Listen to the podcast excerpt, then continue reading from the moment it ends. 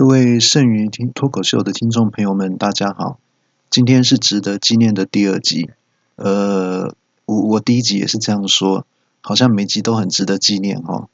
如果每一集都值得纪念，那到底哪一集才是真正值得纪念的呢？干嘛？我在绕口令啊！那今天主要要跟各位谈疫情的有关的漫谈。那今天要跟大家谈的是口罩篇。那接下来我们就废话不多说。赶快开始进行接下来主要的废话，呃，主要的内容喽。回想起之前疫情刚开始的时候，因为需求远远超过供给，有造成一罩难求的一个情况，导致有很多抢口罩的乱象发生。那像我有一个很有正义感的朋友，他有一天在抱怨说，前一天去药局的时候，还看到很多口罩，那隔天去。再去看就没有了，就被抢光了。他就是很生气，说真的很没有同理心。啊，那我也不也不会留一点口罩给别人用。那我就问他说：“哎，那你去药局是买什么？”他说：“呃，我去抢口罩啊，因为搞搞了个搞了半天，口罩都是被你抢光的。”那个时候呢，呃，因为物以稀为贵，所以口罩的价值呢，甚至都高过现金。那呃，我有一个朋友呢，他家里的保险柜本来都是放钞票跟黄金，后来都拿来改用来放口罩，因为怕口罩不见。那原来放在保险柜里面的现金跟黄金呢，都变成没有地方放。那如果像这些贵重的物品，如果放在地上呢，其实是很容易绊倒，很容易受伤的。那所以他后来都把这些贵重的物品都改放在垃圾桶里面。这样比较不会占空间。那像我们常常去卖场还有百货公司吃饭的时候呢，有时候会需要拿东西来占位置。那大家一般常常都是用包包啊，或是雨伞之类的东西来占位。那可是如果当天如果身上没有带东西的话，就比较麻烦。那像我的朋友他就很聪明，他是用皮夹来占位置。那我听到就笑他说：“这不是就引诱犯罪吗？”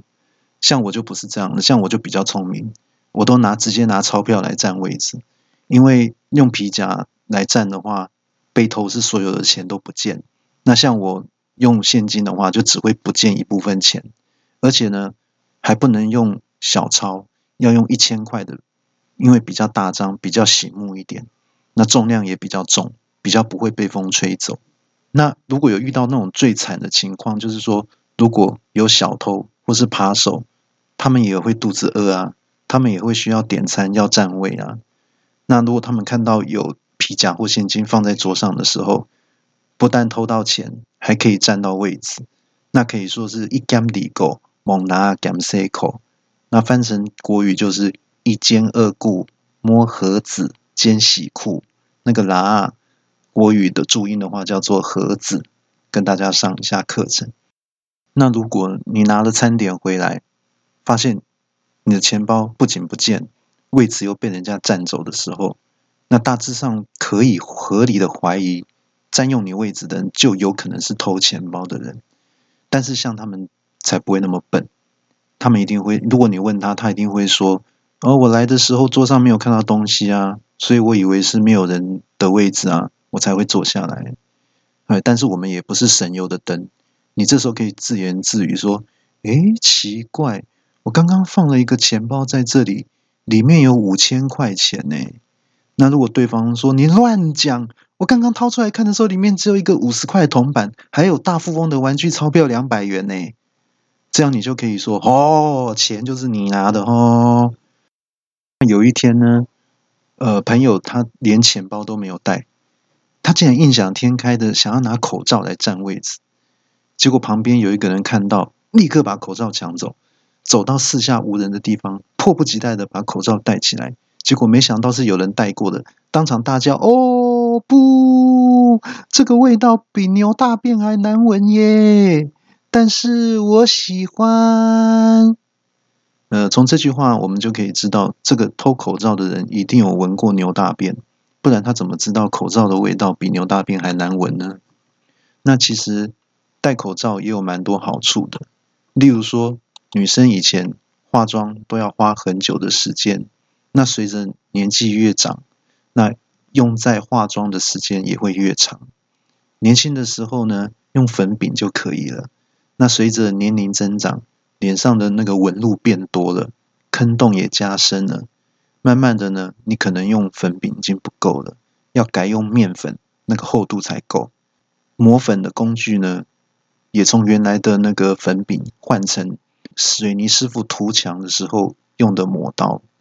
最后没办法，只好直接拿干粉灭火器往脸上喷。但用的时候要小心，不然连鼻孔塞住都不能呼吸喽。那现在开始戴口罩之后。时间都可以减半，因为只要化眼妆就可以了，还可以节省很多买化妆品的钱。那如果你对自己的长相比较没有自信，戴口罩可以遮住大半张脸，那应该会好很多。呃，提到化妆呢，我这里先讲一个题外话。我有一个朋友，他跟太太从认识、交往到结婚，竟然从来没有看过他没化妆的样子。听说他们在交往约会的时候还好。那结婚之后呢？太太都是等先生睡着之后才卸妆。那早上呢，都要比先生早起床，先把妆化好。比较特别的是，他们先生有注意到，他们在他们床铺旁边呢，放着一根太太从娘家带来的棒球棍，当做嫁妆。先生就很好奇，问说：“诶，这个棒球棍是要做什么用的啊？”那太太就说：“嗯，如果呢，我们如果家里遭小偷的话。”这个棒球棍可以防身用。那有一天呢，先生早上突然比平常还要早，他是起来上厕所。那突然太太还没有化好妆，说时迟那时快，太太拿起棒球棍，用尽吃奶的力气，从先生的后脑猫下去，就听到“哐”一声。先生在昏倒前说：“嗯，呃，不是天亮了吗？”怎么天上还那么多星星啊？哇，昏体啊！哇，就昏倒了。醒来之后问太太说：“哎哎，刚刚发生什么事啦？”